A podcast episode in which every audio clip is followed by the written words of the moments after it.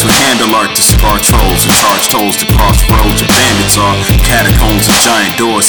Protect the chest and stores of legendary items with the dragon bones and iron It's a grand theft of Elder Scrolls. Simon's quest with Toe and Earl. Rock shoes to every clue. Easter eggs and gaming news. The POTUS need some bad dudes to crash your crew like Bandicoot. All shit and gaming English. Control issues.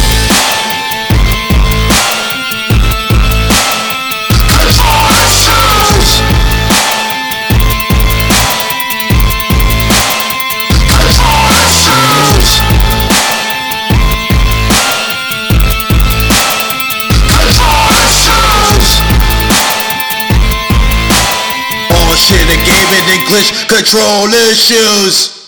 Yes, yes, y'all. Yes, y'all. Yes, Yes, y'all. y'all. Well, this is Control Issues. I am the AMC. And this is a dub.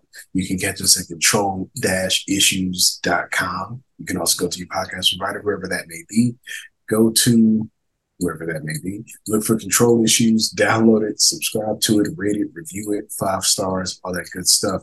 Head on over to twitch.tv slash control issues pod where we put up gameplay videos for your viewing pleasure and mosey on over to whatever's left of Twitter. My control issues is the handle. Maybe maybe we'll start thread soon. yeah, maybe we'll start the threads account. maybe we'll start the TikTok. I don't know. Just, yeah, man, everything's in shambles. It's, Yeah. it's turmoil. Eight, eight bucks, you can see our post. Get that blue check. As long as it's in the. Make sure we're one of your first thousand views when you go on Twitter.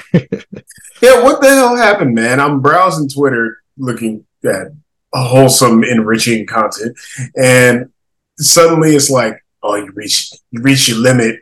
Excuse me. you gotta pay up. Wait, so Yeah, did, yeah. did something did something happen? yeah, it just uh yeah, they basically they said that like uh they want people to start you know paying for it um and i guess this is in general from what i read uh this is in general a reaction to a lot of like what's going on with you know chat gpt and uh, the other like ai things that have been popping up and how it, i guess it draws on the data of like you know i guess swaths of the internet and parts of that is like social media and so um if you Oh, so they're limiting the views of everybody to limit the the reach of those programs. Well, what they're doing, they're trying to, yeah, exactly. What they're trying to do is they're trying to get people to to pay basically for it. So that's what they're trying to funnel everybody to that eight dollars a month blue check. So then, if you pay that, then you get access to as much as you want. And this was uh the same thing if you saw with Twitter when um or not Twitter with Reddit uh, a few weeks ago when Yeah. a couple of these subreddits went black. And it was in, in response to they were basically going to start charging a lot more to the uh, third party you know apps that ask for access to reddit's data in order to create these third party apps. Mhm. um and so i guess this is all connected to at least from the article i was reading as i said to like the ai thing. And so reddit basically said we're going to start charging a lot more if you want to access our data. And so um like the the app that i use apollo which a lot of people use for reddit on iphone I've uh, heard a, a lot of people lamenting the passing of Apollo. Yeah, Apollo's done, and so a lot of other ones are done because they couldn't afford what like Reddit was asking. And I think Twitter was. I, I think they're doing basically something similar, except they're basically just trying to get the users to all pay, um, so that they can, you know, because basically, I, what we're learning is the internet isn't free anymore. That's like slowly where this is all headed. Is everybody's just going to start charging for you to access their their information, which is Or you know what? We we might be learning that if you if you try to make people pay for the internet, you're gonna go broke. Yeah, yeah, exactly. And then also too, it's like it's it's weird to say like pay for the data that you are contribute like it's this Mhm. doesn't exist without your contribution and so it's kind of weird to say like this is a user driven experience except we're gonna you know we're gonna own all of it and we're gonna charge you on top of that to then contribute uh gen- like data to our experience like it's you like need to pay us to access the data that we're siphoning from you while you Yeah. use our thing. Yeah, exactly. It's uh yeah, it's it's kind of like a whole like like fucked situation because there's just so many different parties. And that was the thing with reddit you know people came here for video games and now they get a lot of reddit breakdown. Uh, the thing with reddit is a lot of the moderators use those third party apps to for their moderating tools. And so with all those apps going away they're basically just like well now we only have the stinky you know reddit official app to, to moderate. And, and, and We got that sweaty Reddit tools. yeah and the thing is like what keeps reddit going like a lot of the, the subreddits is the moderating. And so it's and they don't get paid. So it's like you know so once again it's like this whole thing. So yeah there's just so many different like groups and they're all kind of clashing and we're gonna all figure out how the internet works soon. Yeah. But anyways a dub let's get right into this yeah we took a week off uh, it was fourth of july weekend marissa Yes. my wife she had uh, surgery so i needed to take some time off to make sure she was straight Survived, walked out, checked herself out, stapled herself shut, Yeah, and then came home ready to play Stardew Valley. carried you over the threshold. yeah, yeah. So we took a week off to deal with some family stuff. Um, Champion. Yeah, and and now we're back. So, hey, Dub, how how have you been? How these these past two weeks been for you? man. Uh, not too bad. Just working to always to start and stop, man. I was getting into uh getting right back into a regular routine of exercise and then I go just as a follow up to when I had that fainting spell. I had to now have this heart monitor that's taped to my chest and I gotta hold on to that until Thursday. So until then I gotta avoid showers and working out too much because then you start sweating and the adhesive comes on undone and the monitor comes down. So I gotta endure for the next few days, which isn't so bad, but it's just like Fourth of July weekend, I get sick, so I can't go out. Then this weekend that just came, I got this thing stuck to my chest, so and I'm you know avoiding showers and working out, so I'm kind of rancid. Yeah, yeah. So no weekend there. Um, looking forward to maybe going out next weekend. Yeah. but uh, we'll see. I mean, I still got to make one more appointment and hopefully have all that nonsense behind me. In, in other news, your boy has fully paid for his television. So now it is official. No repo hanging over there. no, I will never be in that situation. Trying to repossess my stuff. But anyway, yeah, got TV fully paid off. So that's dope. Get a little extra money every weekend um, or every month. And th- at the end of this month, final car payment, and then that's it. Then I start. Then I start working toward the PC. Yeah, the then you join that master race. Join the master race, playing nothing but Starfield. Get your get your drivers updated and Yeah, get get my ray tracing. Get my DLLs. get my get get Cyberpunk running at 1440p, 120 frames. Get that DLSS. Uh, get all this uh, path tracing, all that. I was oh, I'd have it on that TV. I'm I'm very excited for this transition. I wish it could have been postponed a bit more, but just getting tired of console shenanigans. And I think it's just like I I've come to really care about performance, and I'd also just like to be able to enjoy the highest possible level of graphics that we could attain. That you know, and yeah, you're not going to get that on a console. So it's I rode for as long as I could. We were getting spoiled by the 60 frames per second in the first couple years of the generation when they were, you know, updating all the, Doing them the last gen games, Then cross gen Yeah. But then now that we're getting into current gen only, it's like we're starting to see the 60 frames just become more scarce. And I'm like, I, I ain't going back. So, you know, uh, it, it's an interesting time. We'll see. I got to wait until Starfield comes out so I can get a, a proper idea of exactly what I'm going to need to build in order to just blow the doors off of it. So as that point draws closer, I'm just going to be enjoying other things in the meantime. You know, AFC, you've been going through your family stuff. I'm glad everything's all right. Just care about all y'all. Got to still got to meet your daughter. yeah. She's walking already. That's wow. Jeez. Walking, communicating, doing everything. She's a little she's a little person. Playing pranks on her brother. yeah, exactly. Bro. course. Uh, yeah. But so what you've been what you've been gaming on, A I know what I've been gaming on. You know what I've been gaming on. I've been doing a lot of Diablo 4. Of course, I have reached a tremendous milestone. I have finally pushed my Ice Sorceress to maximum level 100. Did it last night. It's like I knew that this weekend would be the weekend. I was just laying on the couch running Nightmare Dungeons, upgrading my glyphs, looking for for drops to replace my current equipment, and eventually just popped over, put in my last points. I think I got the Paragon build largely figured out. So it's just a matter of min maxing at this point. But I told myself when I hit level 100 with the character, I'm going to take a break and then I'm going to come back and run a run a rogue just for that.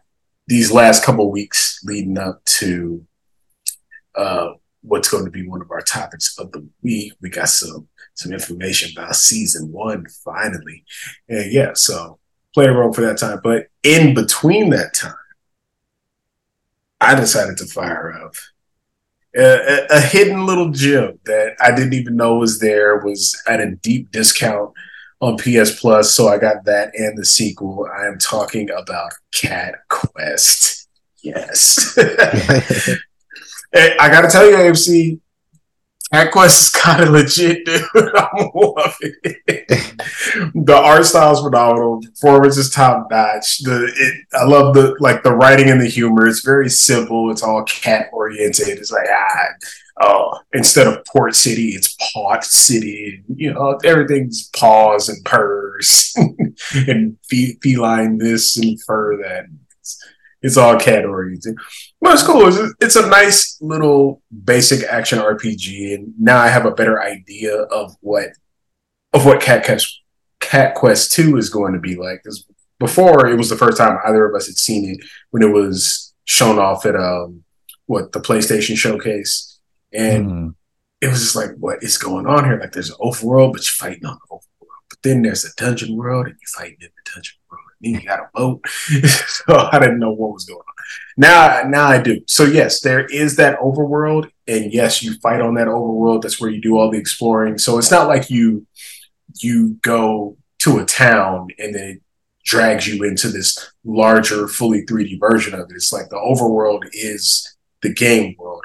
What you do go into are like dungeons and tombs, and in those, it's just you know, it turns, it's pretty much the same thing. It just turns into a dungeon layout. And you're still fighting in there, but it's the dungeon and it's not the open.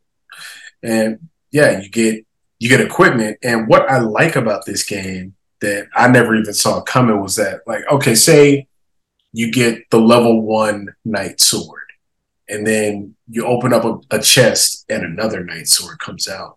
You don't have two knight swords. It increases the level and the stats of the existing sword.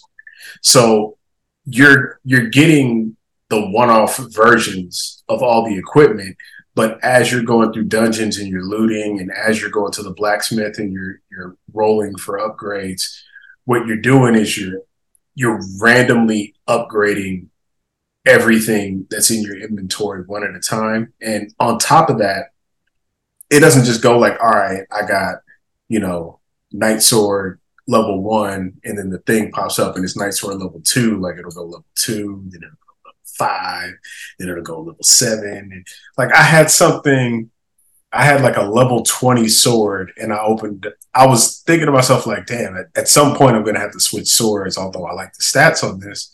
I open up the chest, get an upgrade, jumps it up 10 levels, level 30. I was like, God damn.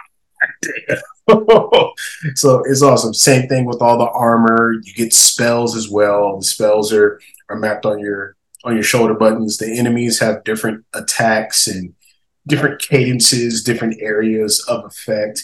It's all very simple, but it's it's pretty well done. I'm quite surprised. I'm enjoying myself. I'm knocking out all the side quests.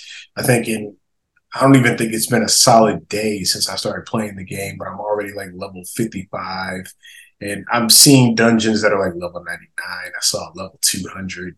I was like, how much of this game do I need to play to get up to level 200? Because I'm I'm looking at my trophies as I'm going through. I've already gotten like half of the inscriptions on these obelisks, and I've gone like way beyond that since then. So I imagine I'm coming up on the end. Uh, got some unique abilities that I'm not going to spoil because I'm pretty sure AMC might want to get into some cat quests one of these days. So I'm not going to put out the major spoilers. But you know, I'm liking the story. I'm liking the side quests. I'm like I'm liking the progression. Loving the combat. You know, it's got as you go north, things get more challenging. So enemies become higher level. They hit harder. Uh, there are different types of enemies. They have different attacks, and then there's like the forest or like the forbidden the forbidden lands where the really powerful enemies are.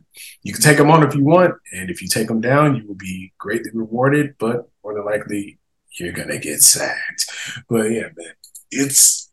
I did not expect myself to be enjoying Cat Quest as much as I do, and it has gotten me very excited to start a Cat Quest too. so it's awesome. But AMC, what have you been playing? Oh man, it's been all Stardew all day, every day. day. As I said, Marissa had surgery and was playing Stardew Valley that night. Like it's it's been nonstop and it's been awesome. I mean, so much has happened in the game and it just keeps opening up. Like it, it's insane. Like what can happen. The um so yeah, we've expanded. We're we've gone to the desert now. We're in this like skull cavern where we find even more rare resources that we can use towards, you know, I don't even I don't even know if I would call it end game content because I have no idea when this game ends. Mm-hmm. But we're in we're in year three now. Um new stuff is continually happening um like with uh what's going on with um taking over the farm. Um I won't get into some of the spoiler content. And then um yeah, and then we got this new area uh, that we get to travel to. First, we had to build up a boat. Then we get to take this boat to this new island where it has all these, all these new areas with different resources and these walnuts that we need to connect, uh, collect. And what was awesome, so we get there and there's a part where we need to go into a volcano, and then within the volcano, if you get to the very top floor of the volcano, there's a forge which you which you can use to you know imbue your weapon with um, certain um i guess stats from other other you can combine weapons we'll say. Yeah, uh and yeah so it's awesome but we had to fight up this uh, volcano and it was super rough. And so a thing that happens in the game is that um you can marry other npcs but also what we learned is that you can marry um other other characters like i can marry marissa so Yes. uh, as as we were doing another part of the of the game, I got a wedding a, a wedding ring recipe. So I found out what what uh, items I needed to craft it, and one of the items was super hard to get. And while I'm in Skull Cavern, I find that item and I don't say anything to Marissa. So uh, that's what I was going to ask. Like, does she know that you're working on? Yeah, no idea. So I got, I get it. Go back. I get the the diamond. I get that uh, prismatic shard. I get the uh, the material, the iron I think needed to create the ring, and then I make the wedding ring. And so smash cut. This is like days later, so I'm looking for the right opportunity because I'm like I don't want to like propose right at the end of the game because I yeah. know that there's stuff with that like um so I, I was just like, I gotta just find the right moment. And so as we're about to go into this volcano, because she usually doesn't come with me on the uh the combat missions. Like I usually go and do that, and she handles like the farm stuff and um, you know, every other thing like building up, like getting buildings built and things like that. Um, and so yeah, she came along with me because uh, she wanted to see what was at the top of the volcano because we get a um a gr- a good item, and if we're both there, then we both get the item. So uh, as we're about to go into the volcano, I go, I, I, I stop and I go, hold on before we go in here in case we don't make it out of here. I wanted to give you this. and like you can so you offer your character like different items. It offers I offer her the ring and it says uh, Amir would like to get married to you. and so she has to accept. Man. Yeah, she has to accept. She accepts it. And then um so we go into the volcano and she dies. And so we have to restart because when you die, you lose items, and the item that she lost is like was, was really important. So we had to basically quit out the game, restart. We go to the volcano again. I repropose to her. We go in. This time I die, so we got to restart. We go back to the volcano. then uh, we actually over here multiverse. Yeah, then we go back in, and I propose every time. This is the third time we make it all the way to the top. Um, and then what's great is so we know nothing about anything that comes along with this. So um, we then get a notice the next day that we're gonna have a ceremony in three days for our wedding. So I got hell yeah. We have the wedding ceremony three days later, which is great because it's like, you know, it's like a heartfelt like thing from the mayor, who's the, also the master of ceremony. Um, nice. Yeah, he gives like a nice speech about us. Uh, we get married, and then a couple days later, the game asks us. Uh, oh, I asked Marissa as she's going to bed, "Would you like to have a kid with Amir?" And she says yes. And then I wake up the next day, and it says Marissa would like to have a kid. Do you want to have a kid? So uh, I said yes, and now it says we have to wait 14 days, and after those 14 days, the kid shall arrive. So it'll be interesting to see what happens. But this is just all like just parts of the game that have nothing to do with the story of the game. like it is absolutely insane. We're still fighting like so much more, a lot more resources. We're learning about like there was this witch who I said uh, I'd mentioned it in a previous episode. There was one night as we went to sleep, and then there was like a little cut scene that shows like a witch flying over our chicken coop. She sprinkles something on the chicken coop, flies away. The next day we find a void egg, which we then use to make a void chicken. We know nothing about this this witch, and and um there's a wizard though that's in town. We get to know him. He basically lets us know like, hey, that that witch is uh, my ex-wife, and so then we have to go on a quest to get to get to the witch's place because she has his like magical ink. so he's like, I need you to to infiltrate and get my magical ink. So we have that. That's like that's not even part of the main story, but it's like so intriguing. All the characters have these fleshed out backstories, and along with this, like we're we're finding new like resources to like build up our barn and with uh new crops, better crops. Um, and yeah, it's just insane. Um, we can now like so we got to the point where we can we can get livestock. Then we're able to get milk. Then we're able to we crafted a an, a machine that can turn the milk to cheese then as we upgraded the house to like level three, we get a, a cellar. Within the cellar has these casks, which we we can then use the, the cheese to age it, and it then increases the value.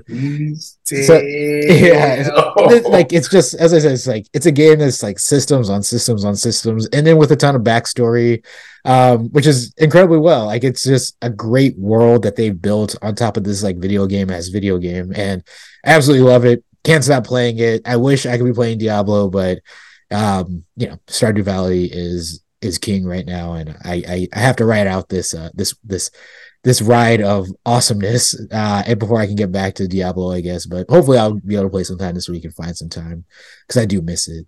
Absolutely. But it, uh, I, I, hope you I hope you can get to it. Yeah, it has a lot to do with the topic of the week. Top, topic, topic of, the, of the week. week. What's that, A Dub?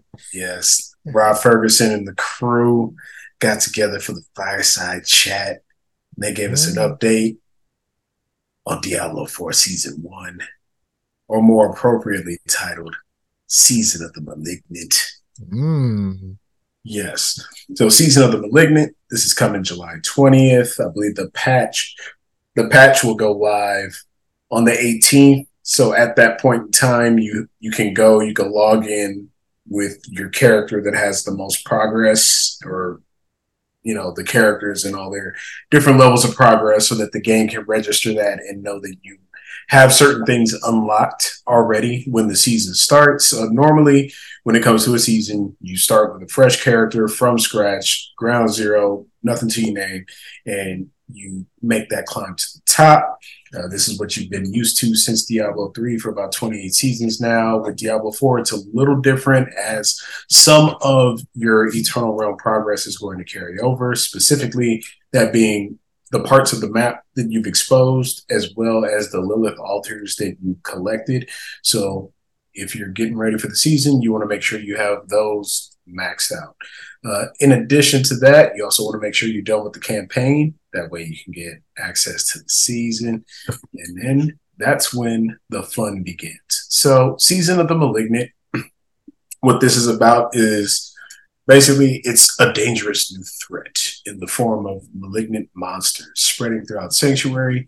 Any elite monster will be able to spawn as a malignant monster with additional powers Malignant monsters can be defeated by drawing out their corruption and trapping their malignant hearts, which can then be inserted into rings and amulets. Uh, to battle the creatures, Blizzard says Season of the Malignant will include new builds that are stupidly powerful thanks to the new powers. Blizzard also hinted as a new boss monster, new legendary items, new unique items, and more. The new items won't be season exclusive and will appear in the Eternal Realm as well. Players will be able to jump into seasonal realms and start a character from level one, though some features will only be available after beating the campaign. The new season journey will take place over seven chapters, with each chapter featuring multiple objectives that can be completed for rewards like favor, which can be used to open up rewards in the Diablo 4 Battle Pass.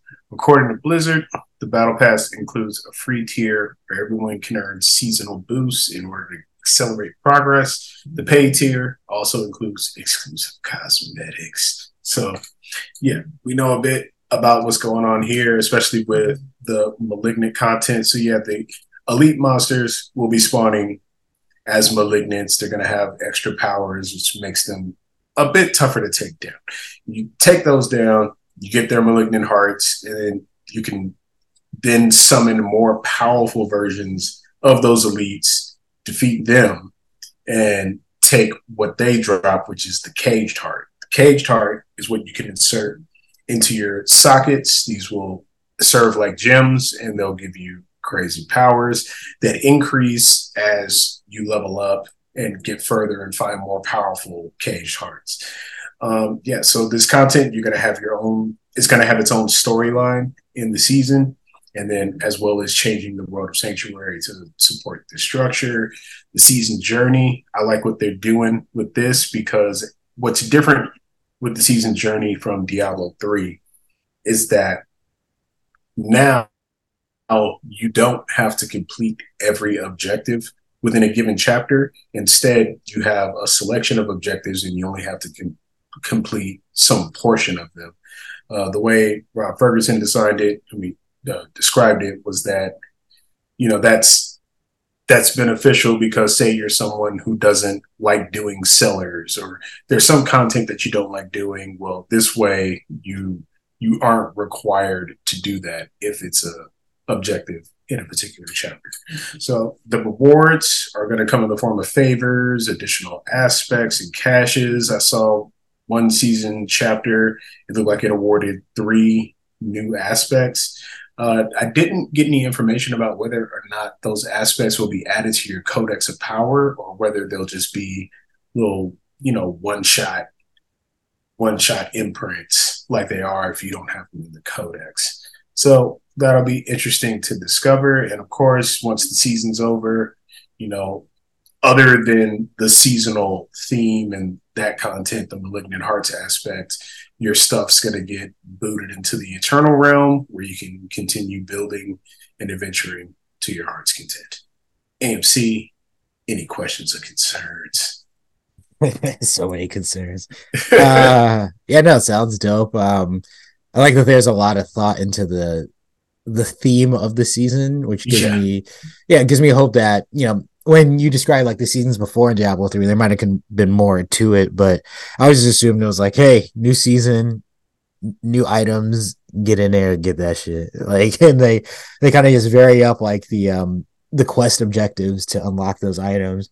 But I like that there is like a whole like theme to it that the world actually changes around that theme, and that there's a story that kind of goes along with it. So it's it's more of an an event than a season, it seems, even though it's like over a season. Um so that seems um more intriguing just in that like I'm curious to see what they what they continue to do with each seasonal event, I guess, um, that they do as they keep moving forward with it.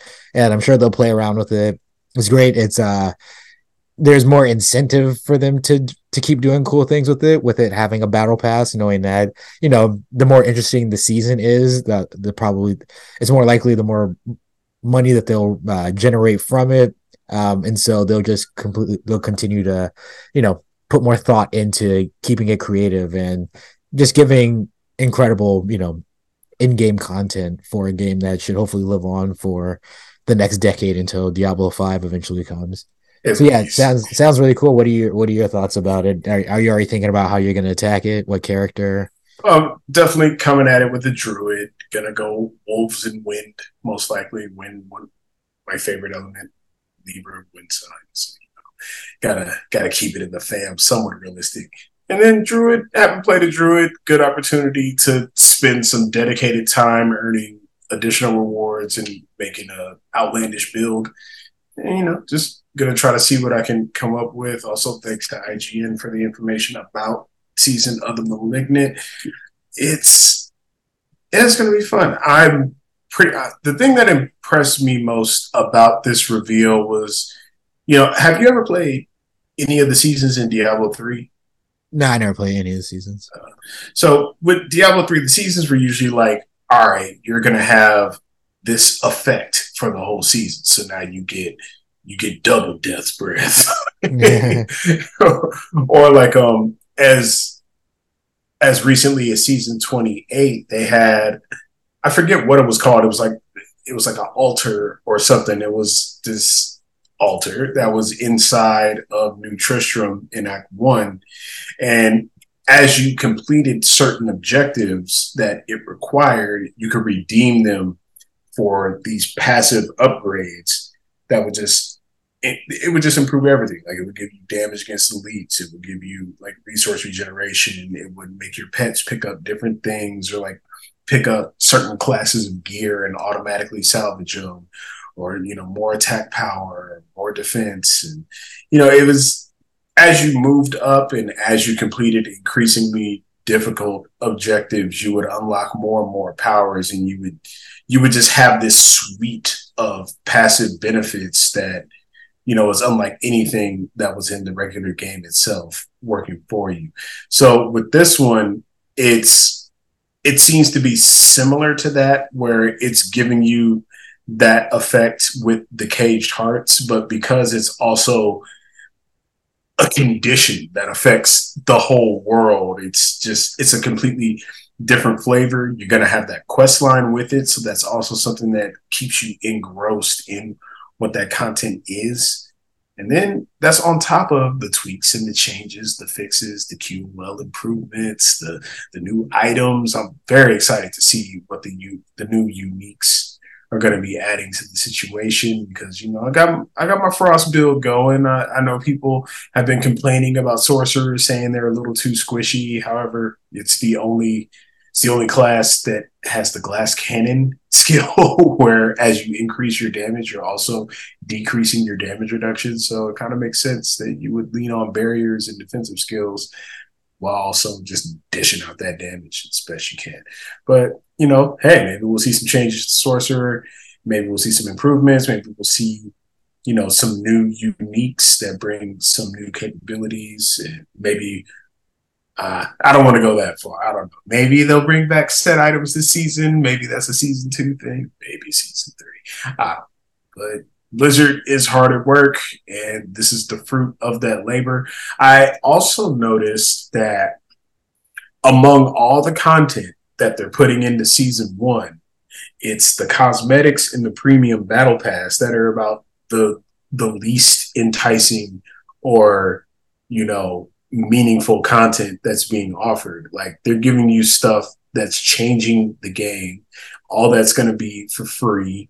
Of course, you know the malignant hearts and everything that doesn't stick around in the that doesn't go to the eternal realm or stick around once the season's done. But you got the new aspects, you got the new legendaries, you got the new uniques, and that's game changing, as well as all the buffs and the nerfs, all the QO. So yeah, man, it's it, it's it, it's interesting because you know the people who are bending over backwards to trying to malign this game, despite it being like their fastest selling game, despite it moving over 10 million copies like a week. it's still coming. Oh, it's still always online. Ah, get out of here with all that. But you know, there are some who refuse to go without their voices being heard. They got a few who just gotta yeah, get their message across. Yeah. Just a handful, just a small section this week. We got Troll of the Week, Troll of the Week, Troll, of the Week, Troll of the Week, Troll of the Week, wait, wait, wait, wait, wait, wait. First troll says, game is dead already. Game's still selling. People still put I just I just finished putting 250 hours into the game to get my first character to max level. I got four more characters. and I'm getting ready to dive into the second, but game is dead. I see people on there all the time getting together, gathering legions, world bosses, mopping them up, scraping them out all day. Next troll says, I'm not really that excited because I know I have the same in-game grind for items with mediocre stats. It's called min-max for a reason, dude. You're trying to get the god rolls and edge out just what little power remains. So yeah, everything has mediocre stats when the gear you're rocking has the best stats. Next troll and last troll says, not going to participate in seasons. I refuse to be a hamster on the FOMO treadmill, only for the character to be deleted and have to restart from scratch again. Uh, FOMO treadmill. The FOMO treadmill. Yeah. The the word FOMO damn near disappeared from the English lexicon like shortly after it was invented and has only since reemerged with a frightful force when Diablo 4 comes out. so that's that's kind of weird how you can mark these things in history. We're living through history at this moment. So you're not going to participate in seasons. FOMO treadmill. All right. So as I said before, the premium battle pass cosmetics are the least meaningful and desirable content being on offer here. We're getting a new storyline in the seasonal realm. We're getting the season of the malignant condition across all of Sanctuary with the malignant hearts, the caged hearts, with the colored slots. I didn't even go into detail about how the caged hearts and slots work. You know, so we'll get to that minute.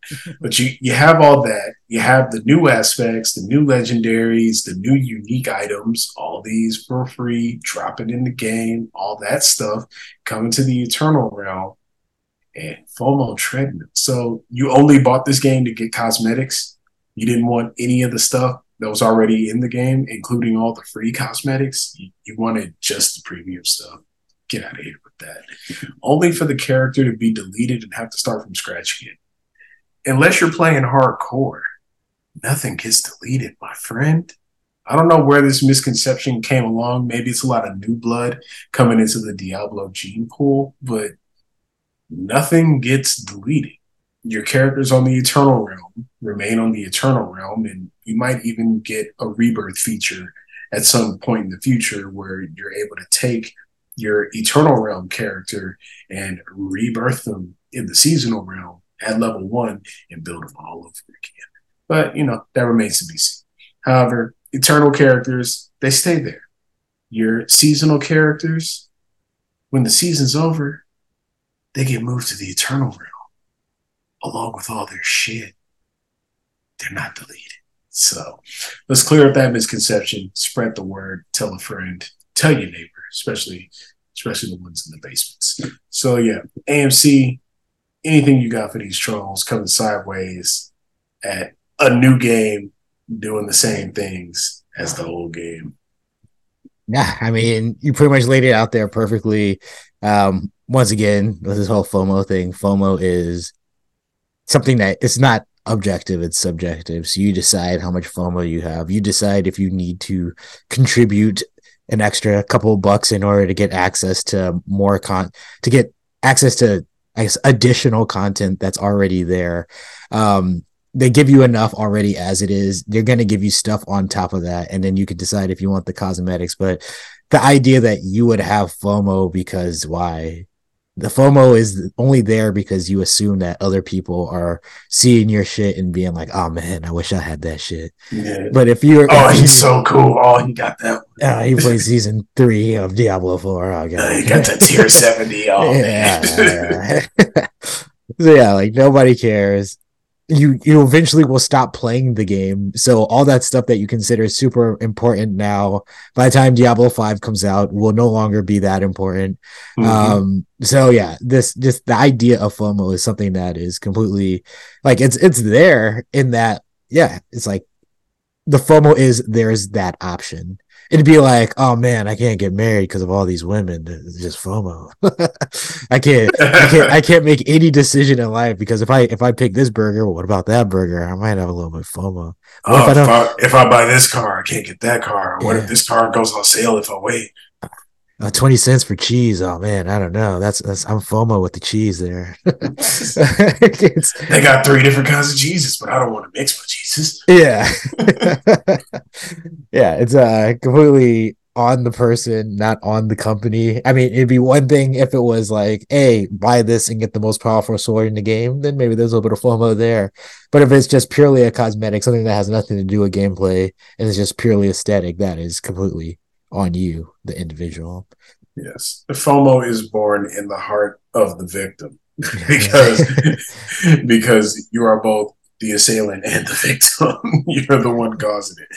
Like, yeah, they put out these things and you got to do stuff to get it. And if you want it, you do the thing and you get the thing.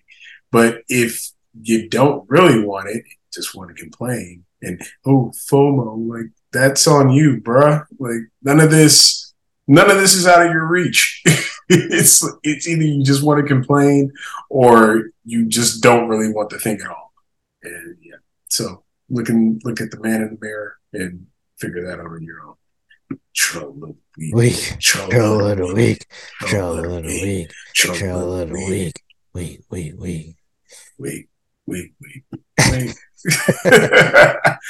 But yeah, man, there's been. Uh, do, do you have anything else, or do you want me to keep going on Diablo Four news? Uh, no, keep going, keep going with Diablo Four because it was a it was a very slow week. As um as we discussed the previous week, it was all acquisition talk yeah. with uh you know FTC versus Microsoft, and now and now this week is uh pretty pretty slow. So yeah, I'm I'm here for all the Diablo news that you have to offer. Because yeah, we we don't get down on all that acquisition all that all that speculation. Oh, this is oh, this, this now means it's definitely gonna happen. well, there's gold in our heels. oh, it's definitely not gonna happen. Oh no, it's definitely gonna happen. Like it's just the, the way like you can choose to ride that wave or not. I wrote it up until what I thought was the end point when they were like, all right, we're just gonna postpone it till April and then we'll have a decision then now it's July. So that's how that goes. Uh, Diablo 4. So lots of things are happening. I think uh, they put out, when they gave the fireside chat, they also put out another patch that fixed a few things. One of the things that it did was it allowed for the chest in the Helltide to drop unique items as well as legendary, sacred, ancestral.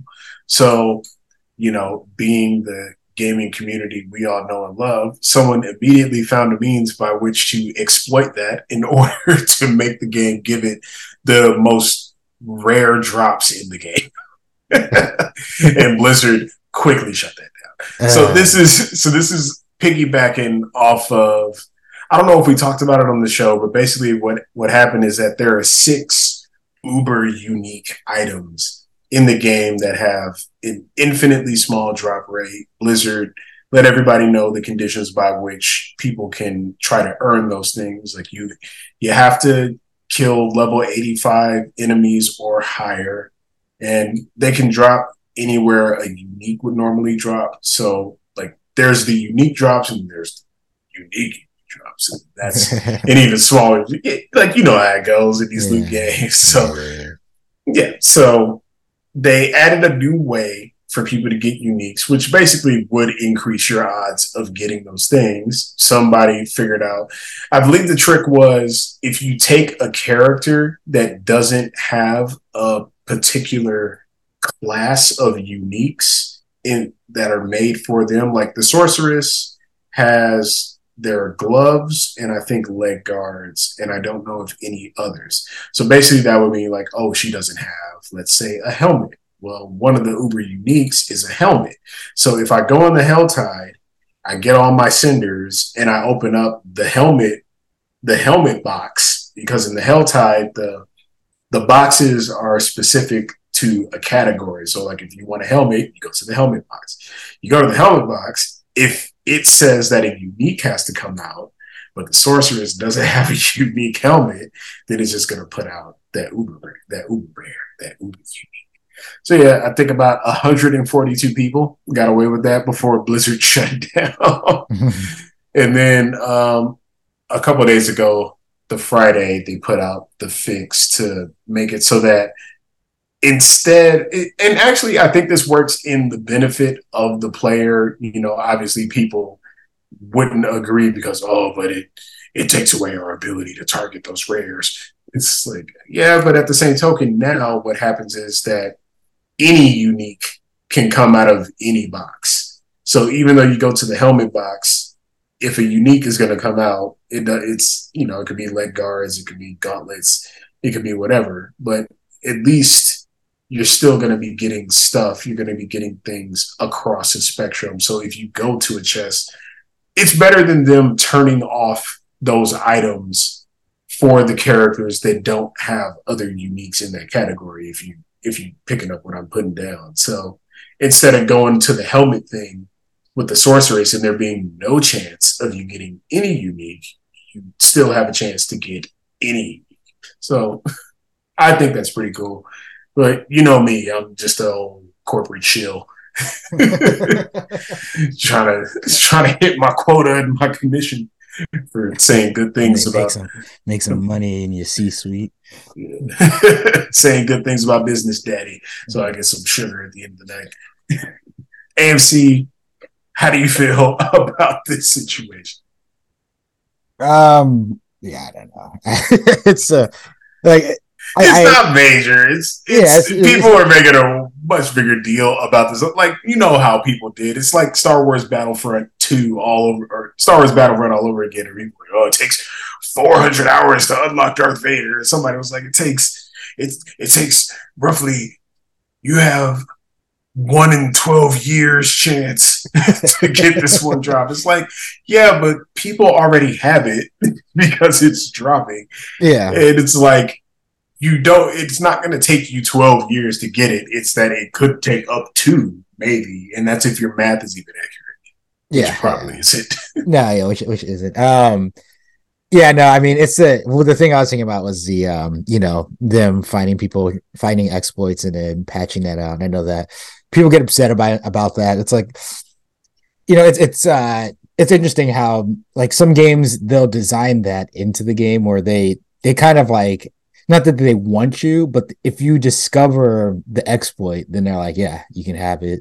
Like like you know, like Mario, where it's even though they couldn't patch it later, but oh, like the one up tricks. Yeah, yeah, like you, you jump on it in the corner, keep jumping on the turtle shell, and you get a hundred one ups or whatever. Yes. Um. Yeah, like some of the stuff is just in there for for fun, and you kind of have to figure it out. But then, yeah, I, I do get where they think where it's up to the developer to figure to kind of decide what's within the spirit of the game.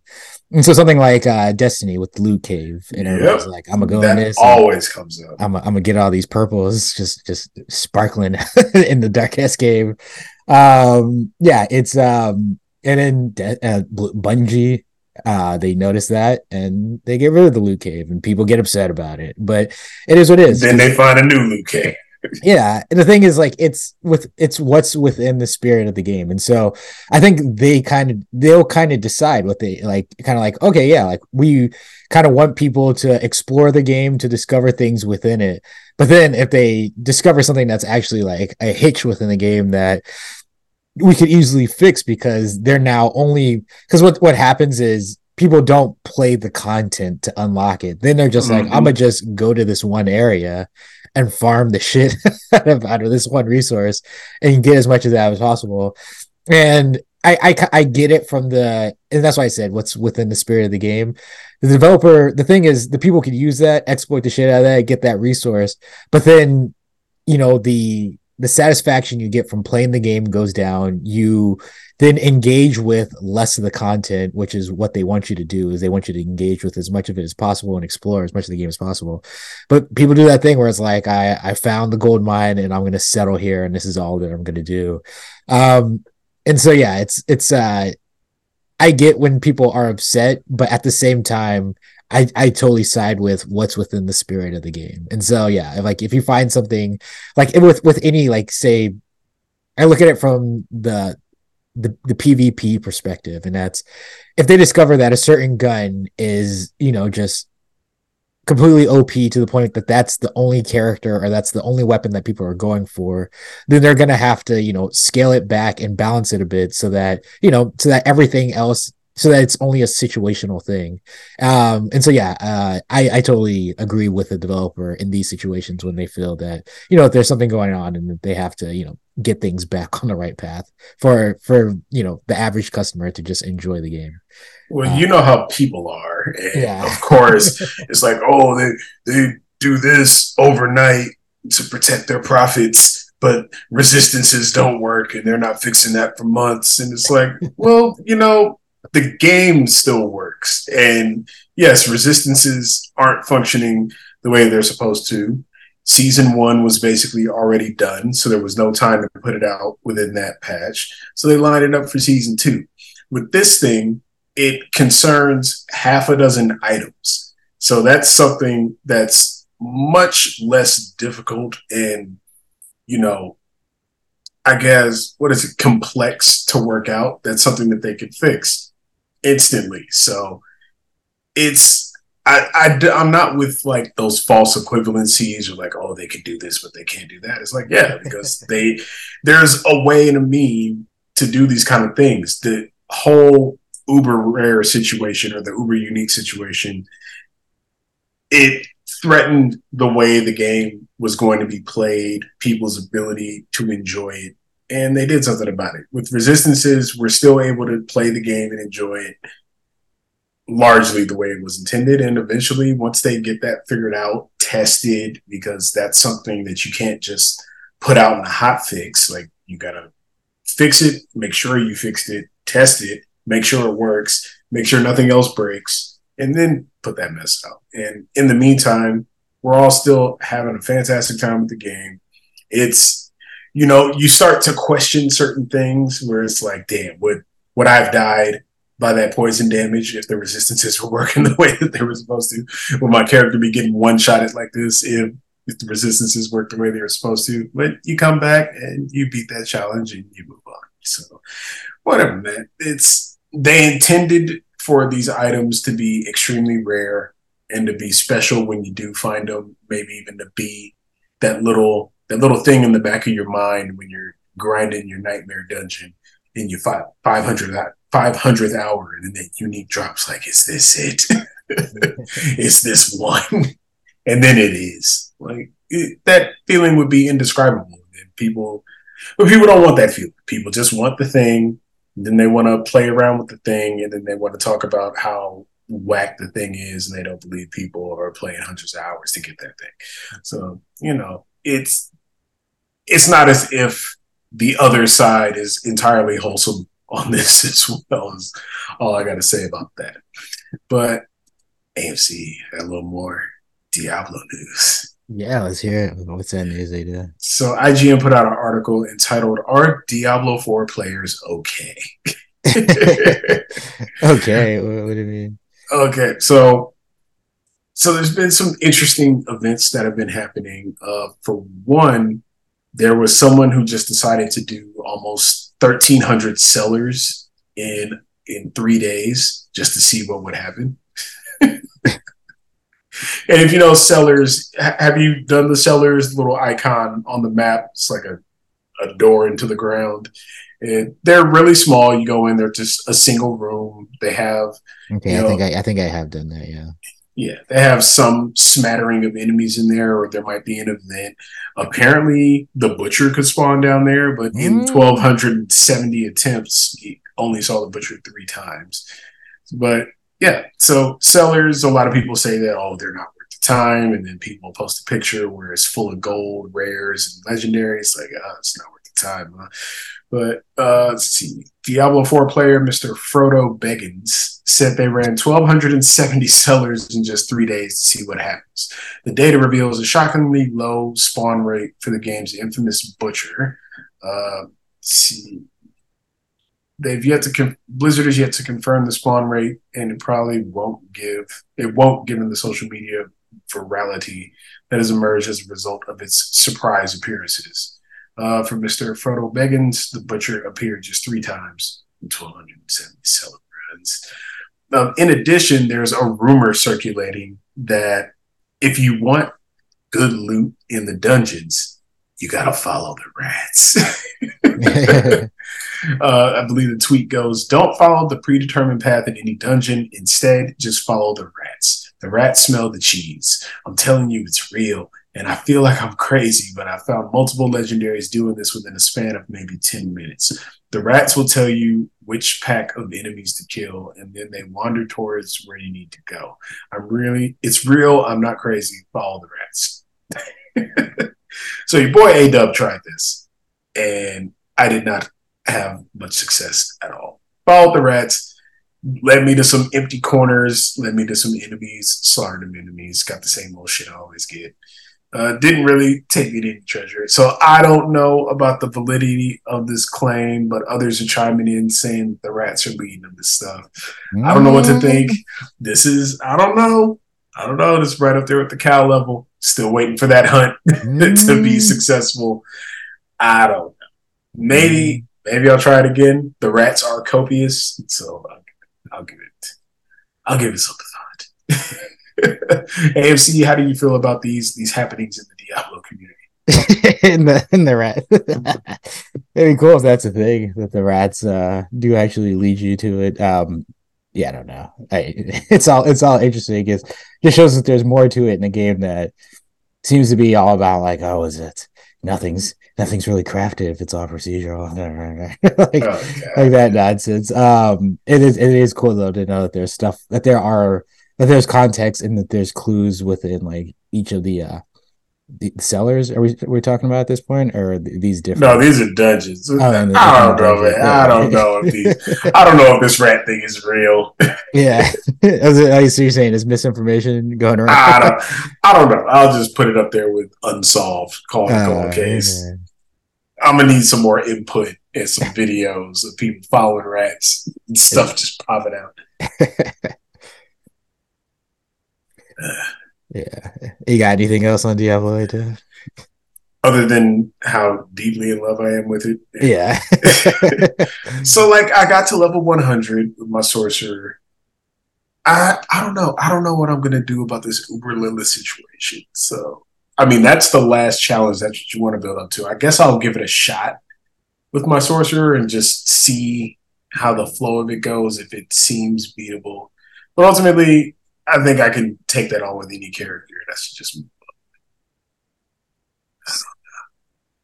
such a good game. Those graphics, oh, man, those builds, just the the the the impact of the combat. Like it, it feels choreographed and powerful and just crisp and tight. Like Diablo three, it was it was very like animated and kind of smooth, somewhat cartoonish in its not necessarily its look, but just the way in which the action was portrayed. It was very video game. This is like something else. this is a straight up like D and D simulator type of thing, but in real time. It's like when I throw that, when I throw that frost nova, those enemies explode. It's just like, yo, this is crazy. But yeah, man, I love this game. I hope you can get back into it at some point. right, right. it's it's remarkable, and I can't imagine once they start adding stuff with the the seasonal content and just giving us new looks, new builds. So excited to work my way through that battle pass. I'm pumped. AMC, how are you feeling? Feeling good. Um, all right, I got my one topic of the week this is topic of the, the week. We're two weeks off. This is a story from last week, which is kind of already an old story at that point. But this is the May top 20 best-selling games in the US as collected by Circana, the group formerly known as NPD. Day, day, day. Yeah, this is going back to May. I'm not sure why they're doing it so late. They did it on June 27th um, for May. So let's let's let's do this right now. Uh, let's see. So the number one game for the month of May, A Dub in the US. No surprise, this is a new one, but this is one everybody was highly anticipating. That Legend of Zelda, Tears of the Kingdom. Of course. Yeah. Number two, Hogwarts Legacy, still selling. Three, Star Wars Jedi Survivor. Four, Dead Island 2. Yeah, still. Selling. Yep. Five, Call of Duty Modern Warfare 2. Six, MLB The Show 23. Seven, FIFA 23. Eight, Mario Kart 8, still selling. Nine, Resident Evil 4. And 10, Far Cry 6, jumping back up from it was 49 the previous month. And they jumped back up to number 10. I believe uh it was on sale on Steam, and so then people or at least it came to Steam, and so people were all over it. Um, let's see. Uh, we'll run all these other ones down. Eleven, Elden Ring, Minecraft, Legend of Zelda, Breath of the Wild, back on the list at the thirteenth spot. So people excited about Tears of the Kingdom, picking up Breath of the Wild. Uh, Fourteen, Super Smash Bros. Ultimate, Madden NFL 23, God of War Ragnarok, New Super Mario Brothers, Pokemon Scarlet Violet, Lego Star Wars The Skywalker Saga, and Super Mario 3D World at the 20th spot. Um, and then now, so for the best game, the best selling games of the year so far for 2023, number one, Hogwarts Legacy, the best selling game of the year. Two, in its debut month, already at number two, Legend of Zelda Tears of the Kingdom. There it is. So, yeah. Uh, three, Call of Duty Modern Warfare 2. Four, Star Wars Jedi Survivor. Five, Resident Evil 4. Six, MLB The Show 23. Seven, Dead Island 2. Eight, FIFA 23. Nine, Dead Space. And 10, Madden NFL 23. 3 3. And then uh, Switch was the best selling hardware platform in both unit and dollar sales for the month of May. Consumer spending on Switch hardware reached an all time high for the platform, with unit sales uh, were the second highest ever for the platform in a May month, uh, trailing only May of 2020. And for the year, PlayStation 5 continues to lead uh, 2023 hardware market across sales of units and dollars. So, A Dub, what do you think about the uh, success of Tears of the Kingdom? I know it's a follow up to to what some people consider to be one of the greatest games of all time. Um, but yeah, showing up strong already in its debut month, outselling a Star Wars property. So uh, that was multi platform. So showing, I guess, the power of Zelda and first party on Nintendo still are showing up strong. Uh, what are your thoughts about this? Uh, it, it's expected. Zelda routinely does close to at or above 10 million plus copies. So this should come as no surprise, especially since apparently Nintendo played it safe with this one, going with what is essentially Breath of the Wild 2 rather than making something, you know, different and unique and innovative. Like, not to say that this isn't innovative. It's got that building mechanic that people are making some incredible contraptions with. I just saw on my feed a couple days ago where this woman made a, a perpetual a perpetually powered helicopter that doesn't use batteries or anything. It just it uses relationships of things within the game to just stay afloat forever. yeah, it's ridiculous. He just So- runs on the spirit energy of the world. yeah. Somebody made a TIE fighter. yeah. a working TIE fighter. Like you get you get in the cockpit and you it's Yeah. crazy. It's insane. So yeah, people are coming up with some absolutely insane inventions. I believe someone skydove from the highest point in the game to the lowest point in the game, and that free fall took anywhere from two and a half to three minutes. Yeah. yeah. So I mean, Zelda's Zelda's got a lot of stuff going on. The scale is absolutely enormous. It's the amount of player freedom and and creativity is at an all time high. But it, it takes place in the same map as Breath of the Wild. It's largely the same game as Breath of the Wild. There are voices emerging saying that like Breath of the Wild isn't really a Zelda. It's you know, I'm not in the Nintendo camp, so I can't say yay or nay to any of the criticisms, but I feel like, you know, Zelda's doing what Zelda is supposed to do, but not in the way that Zelda normally does. it, If that if that makes any sense. But again, I'm not in the Nintendo camp, So I, I, can't thought it was really an, I thought it was an incredible game. Let me jump in here.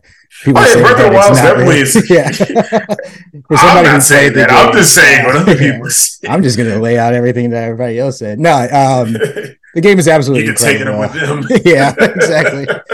I mean, I, I thought the game was absolutely incredible. Um, the I haven't played Tears of the Kingdom yet, so if it's more of Breath of the Wild, um, yeah, I mean, it was as I said, it's one of the games that people consider to be one of the greatest games of all time.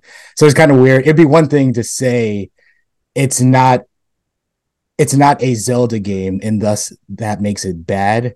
But it's weird thing to say that it's one of the greatest games I've ever played, but Yeah. it's not a Zelda game. Like that's like it's almost people like were saying the same yeah. thing about Final Fantasy. You were like, yes, it's great, but it's not Final Fantasy. Oh yeah. Well, I'm hearing like it's like the story is incredible, but the the action orientedness of it isn't like isn't within like yeah what you would expect to be a Final Fantasy game. Yeah, that's the specificity. that's that whole anti-action RPG stuff. Give me my turn based. Yeah, yeah, exactly. But yeah, no, I think uh Zelda Breath of the Wild is an absolutely incredible game. Um Oh, absolutely. whether- One of the best games ever made. That's Yeah. easy to see. like it'd be interesting to see why people say that it's not uh, a Zelda game.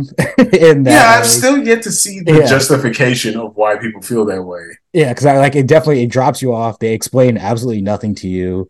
Uh Breath of the Wild is very if anything, it, one of the critiques of Breath of the Wild was the fact that there was so little story given and that the the cutscenes were so few and far between that you were kind of a lot of time like filling in the story. And so people wanted a more true, like a true laid out story, which is, if anything, I would feel like is more anti Zelda. Like if you go back to the roots of Zelda, it's drop you off in the world and you, you you go into a random cave, a guy gives you a sword and you make way and you figure Yeah. out you figure out your way through the world. Um so yeah, like it's I, I don't know what the the criticisms are, but the people who like Breath of the Wild absolutely loved it. And um, you know, that's that's how I look at it as of right now. But um, yeah, I think it's I think it's awesome that Tears of the Kingdom is doing really well, that it, it has done really well. Um, What did it do? Especially- 10 million in three days? yeah 10 million in three days especially when it's like you know we're in this place where you know people are at every corner you know trying to basically like knock the switch for you know it being in a last gen console Mhm. then they release games and everybody goes and gets them and everybody plays them so it's like it's it's one of those things it's like everybody wants a more powerful thing but then when nintendo drops a game that's running at 30 frames per second everybody's there 10 million people are showing up to buy it in ends up 30 being- frames per second. yeah breath of the wild is still selling like it's like it's insane like that a game that came out when the switch launched. Is still has been regularly showing up in the top 10 of the NPD um so yeah it's um no surprise that it's it's selling really well. It'd be interesting to see um how far it carries because we also know that we got a, another mario game coming out this year. Ooh. yeah, so it's uh it's it's interesting because anytime you think that Nintendo's about to sunset the console, they release a game, it sells well, and it just gives them more incentive to stick with the console. so it's, it's it's kind of funny. Like I think it's one of those things that people keep asking, but I don't know if they're gonna get it anytime soon. As long as people keep showing up, buying the games, and they keep reviewing really well, and that's I think that's almost like whenever I see a review, especially like when I saw like the first early reviews of Zelda, all the reviews are about it running good. Like, and that because that was everybody's concern was like, how is this gonna run? Like, ah, I'm not trusting, I'm not trusting this. And yeah, and that's it- why they delayed it when it was Yeah. supposed to be on the Wii. uh, with uh Tears of the Kingdom. Oh, I mean, Breath of Oh yeah, no, yeah, Tears of the Kingdom. That was like all the reviews, just because we're so late in the generation, and that they they're, they're still adding more to the game. That like, I guess there was a worry that like, oh, this game's gonna have performance issues, especially I guess on the heels of was it Jedi Survivor and Ugh. you know it's it's. Redfall. Yeah, and its fluctuations. There was worry about uh, Tears of the Kingdom, but yeah, it seems to be running really well. People are enjoying it, so yeah, um, I'm happy to see that. Don't have to worry about fluctuations when you're running at 30. Yeah, exactly. When you're when you're running at a smooth 30 frames per second. Don't ask for forgiveness, not permission. That? just, just, just give them 30 I'll be sorry. Instead of like, oh, we we we, we don't want to do 60. like, no, we want 60. All right. Well, it's mostly 47, but okay. Yeah, yeah, yeah. And then yeah, exactly. That was like that's the thing. I feel like that's just gonna be a thing. It's gonna be interesting to see this year's game of the year discussions because every game is great and yet every game is flawed. And so it'll, it'll be interesting to see what flaws are overlooked to then make a case for a game of the year. Uh, I can I can guarantee you this with 100% certainty. Game of the year on consoles will be running in 30 frames per second. Yeah, yeah. or at least there will not a, a, 60 frames per second game is not winning game of the year. Yeah. Because if it is running at 60 frames, then it's a last gen game. oh man. Oh I, I hope Starfield wins.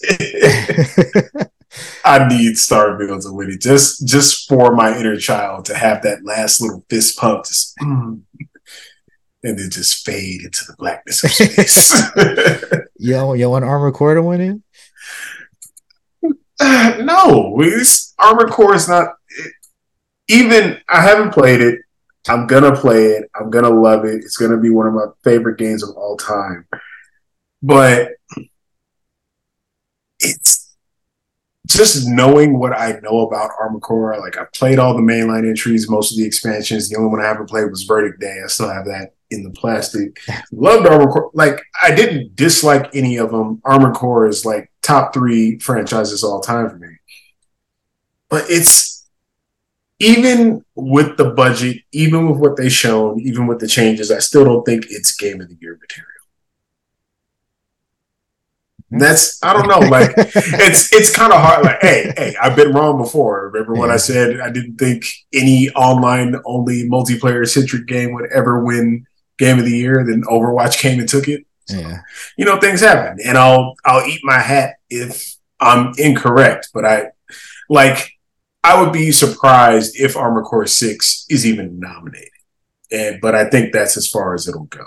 It's going either Zelda, like that would be the obvious choice, but just based on the criticisms I'm hearing, especially from people who like aren't internet trolls are saying it, it's just like, and I can see that because I feel the same way, just like theoretically. But Starfield, it's been almost a decade since that last that last big Bethesda RPG. It's been a whole it's been a whole console generation like Fallout 4 came out on PS4. So, or did it? It did. I think, yeah, came 2015. Yeah. PS4. So it came PS4. So now we're getting that, that PS5 PIF.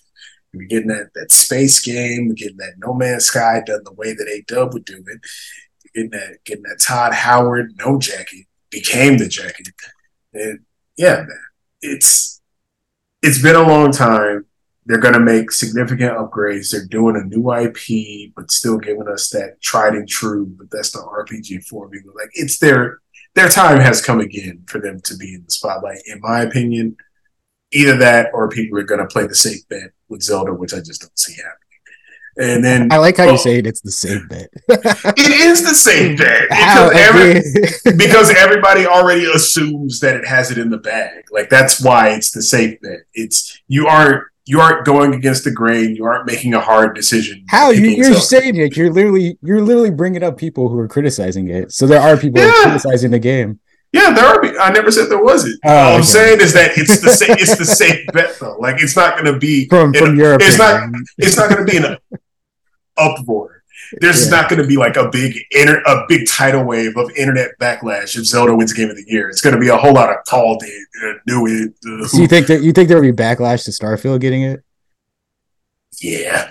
why? Why? you just laid out all the reasons why it shouldn't get the backlash. Because because all the people who are assuming that Breath of the, I mean, Tears of the Kingdom have it in the bag and be like, I don't understand. I don't believe this. How could this, how could that buggy trash win this? Because it's, it's always, even if it launches in pristine condition, it's always going to have buggy trash hanging over it. Uh, Todd, Todd Coward or Fraud Coward. Oh, like yeah, people, I just, people don't like Bethesda. But that's why it's another reason why Zelda's the safe bet. Because people love Nintendo, people love Zelda. People don't like Bethesda. They're wishing they're wishing Cyberpunk on Starfield like every other week. It's just a mess. But I mean, Baldur's Gate Three is looking like it might be a strong contender too. Though. That's another reason why I think Armored Core just doesn't have a chance. Long story short. hey, I, I didn't say it makes sense. It just makes sense to me. yeah, yeah, yeah. yeah, yeah. That's that's exactly what I'm thinking. yeah. Uh, We'll see what happens. We'll see what the justifications and the reasonings are. But I'm telling you. So you think they're gonna vote and they'll be like, "Why did you vote for Zelda?" Because I wanted to play it safe. that was why I was a little bit. Because I loved it. It was great. It was more Breath of the Wild.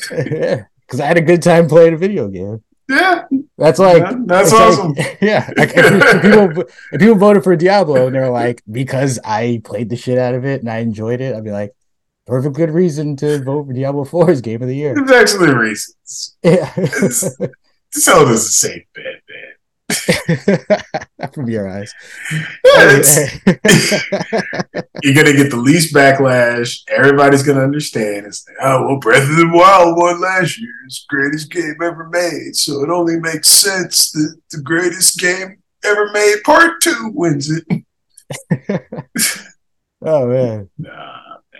I don't know. We'll see. Maybe maybe Starfield doesn't stick the landing. I just feel like if Starfield does everything that it's supposed to do, it it has to.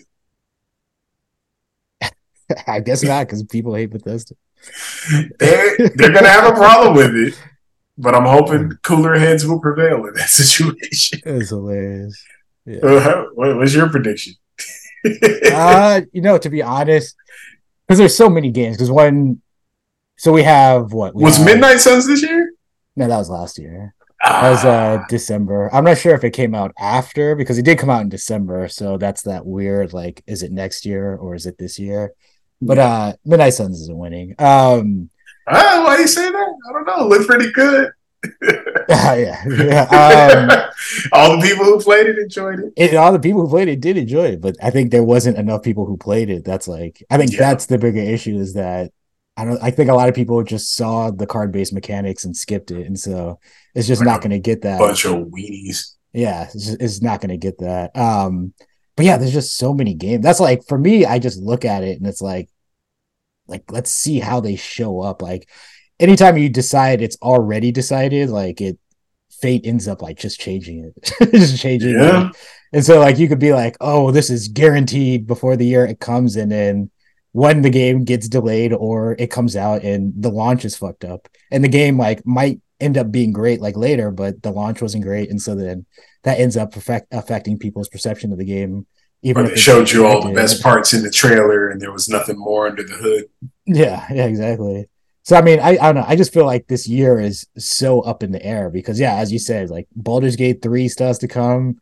Um yeah starfield is coming we got Spider Man. We got Spider Man Two still coming. We got Armored Core coming. Like, there's just so many games.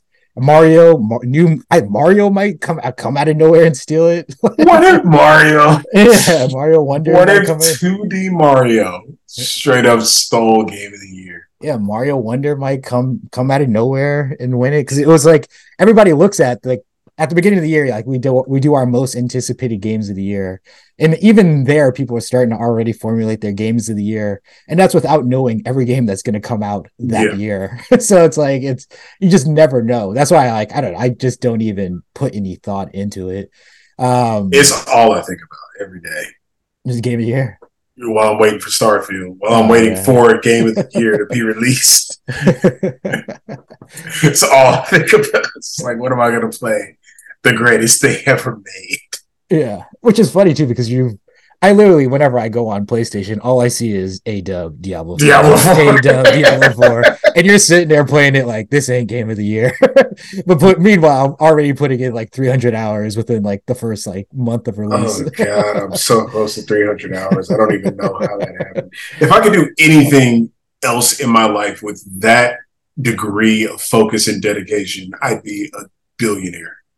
Yeah, yeah, it's uh, and so yeah, I don't know. I, that's why I like it's it's one of those things. I think that happens too a lot where people like they're playing a game, they're enjoying it, but it's like, but but does this have the cachet of a game of the year? It's like, it's like, it's like does this are have the fanfare? yeah, like, like, are you enjoying it? Like that's like that's that's always like what I look at is like how much are you enjoying the game? And if you're enjoying it, then it should be on your game of the year list. Like It shouldn't be even this, like, Final as Fantasy it- 16's in the running. Yeah, yeah, it's in the running. I, I wonder if people will put Survivor in the running. Um, They should, but Respawn didn't do it any favors with that performance mode. And then will people will people put Resident Evil 4 remake on their list? They will assuredly try. Yeah. So I mean, yeah, is that is that playing its safe beta? It is playing the same. a remake of one of the greatest games ever made. That'll that'll let you get by without much backlash. So yeah, Like I how mean, ma- how many is there a limit on the number of nominees that can be for a game of the year? Because I mean, there's like damn near a dozen games that at least deserve the the prestige of being on the list of contenders. Yeah, because I'm sure there's games that we haven't even like discussed that like are like I that's all I there's always like one or two games that I don't hear about until game of the year comes up. And then I'm like, holy shit, like I should try out that game. And then I play it and I'm like, holy shit, that game is incredible. I think like um what is it? Uh you know, um Zeus, uh Hades. yeah, Hades. It's like one of those games. I was like, oh yeah, Hades looks dope, and then it ends up being on everybody's everybody's game of the year on the, while it's uh, console exclusive on the Switch. And I was just like, you know what, I'm gonna pick up this Hades game, and it ends up being absolutely phenomenal. There's just uh, it takes So two, a game that I didn't hear much about when it came out. All of a sudden, it's on people's game of the year lists, and like I, I try it out, and it's game of the year contender. Uh, so there's there's I feel like there's always a couple games that I just that's just not on my radar and then I see them pop up in the game of the year discussions, check them out, and I'm like, holy shit! Like I did not, there wasn't a ton of discussion, a ton of marketing around this game, but yet, like, yeah, it should, it's worth discussion because the game is absolutely awesome. So I always like leave a little opening for that to like, you know, come out of come out of nowhere and blindside me. Yeah. I, got tunnel vision. Yeah, I know, I know you And did. Starfield is the light. I see the light. oh, I can't wait. Activate that activate that grav drive for the first time, jump to a new system, land on a planet, shoot somebody in the hip. Oh, I live for that shit. yeah, yeah, no, I I hope it's awesome because it looks absolutely incredible. Yeah, it's, it's gonna be Uh, oh man. Um yeah. So uh do you have anything else before we get out of here? um all out, my good man. All right, well, a ton of Diablo discussion, got a little game of the year discussion, we got some best selling discussion in there. Some control issues. I have See?